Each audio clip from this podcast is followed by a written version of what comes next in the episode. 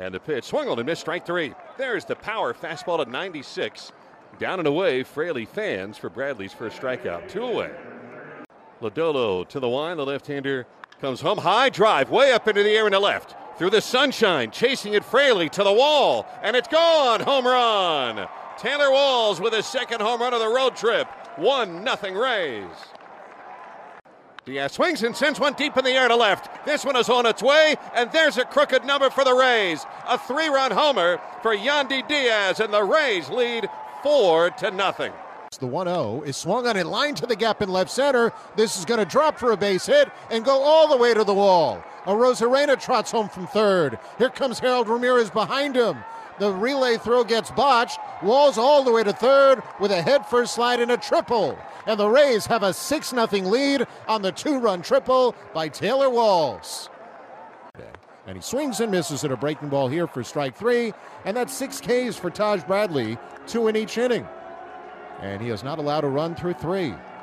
Randy Arozarena tries one deep to right field. This has a chance. Way back and gone. Home run number four for Randy. The third for the Rays tonight, and they now have a snowman. It's 8 0 Tampa Bay in the fourth. Here's Bradley throwing swing and a miss at a high fastball for strike three. That is eight strikeouts and a new Rays record for strikeouts within the first two big league appearances. There's a swing and a high drive into right and deep. Myers all the way back to the wall, and Taylor Walls has a two homer game. One righty, one lefty. 9 nothing Rays.